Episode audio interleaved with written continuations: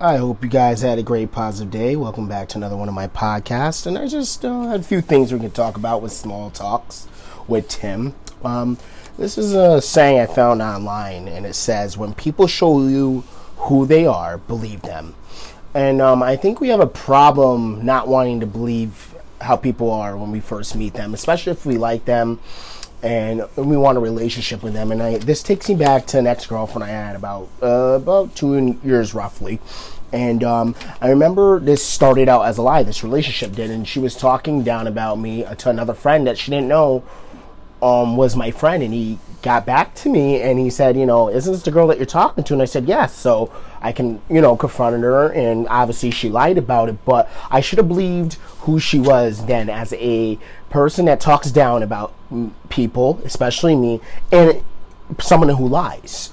But I think it's, you know, we like to create a story for people that we are trying to get in a relationship to, or it could be a family member, and say, well, it was only one or two times they did that, or they're just going through something, and we don't want to believe who they really are. We're trying to give them the benefit of the doubt, but we know in our heart of hearts that they may not be the best people for us, or they're a liar, or they're they're a negative person. So I'm just testing you right now who's in your life that you don't need right now and who you can you know set to the side you know and say you know what? I'm going to continue my life. I choose to get negativity out, out of my life. I know who you are. You uh, display this every day in and day out but i'm choosing to move forward and turn my head away.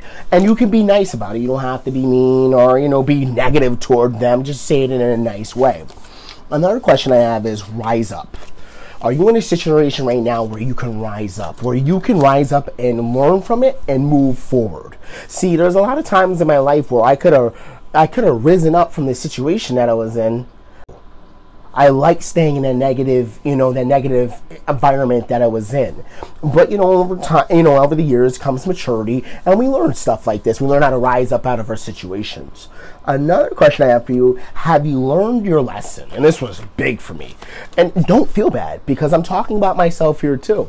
For years, I was in and out of courts. I'm not going to get into details. Maybe in another podcast, I'll get into it. But I was in and out of courts, and people say repeating the same um, behavior over and over again is in expecting different results is insanity or madness. And I agree. I kept, I wasn't doing the same things, but I was still getting in trouble every month in and out of courts, and I was not learning my lesson. And I mean, you may learn your lesson in 10 years, and 20 years, hopefully sooner than later. The sooner, the better if you learn. They say a they say that a wise person learns from the mistakes of others, but a smart person learns from their own mistakes. And it's okay, you know, we have to live and learn. Life is all about learning, but it's about learning and hopefully not repeating the same bad behavior that got us into the situation that we're in. And another question I have for you is Are you part of the problem or part of the solution?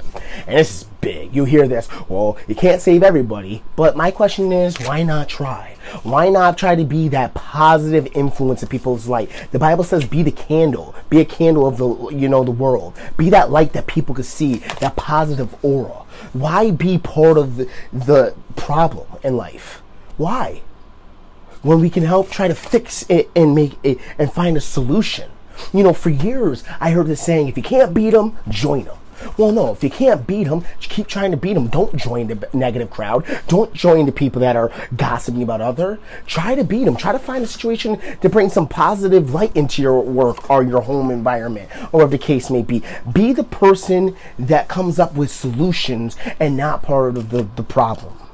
Guys, this is a short podcast. Thank you for listening. Um, I'll have more podcasts to come. And as I always say, have a great positive day. You have greatness within you.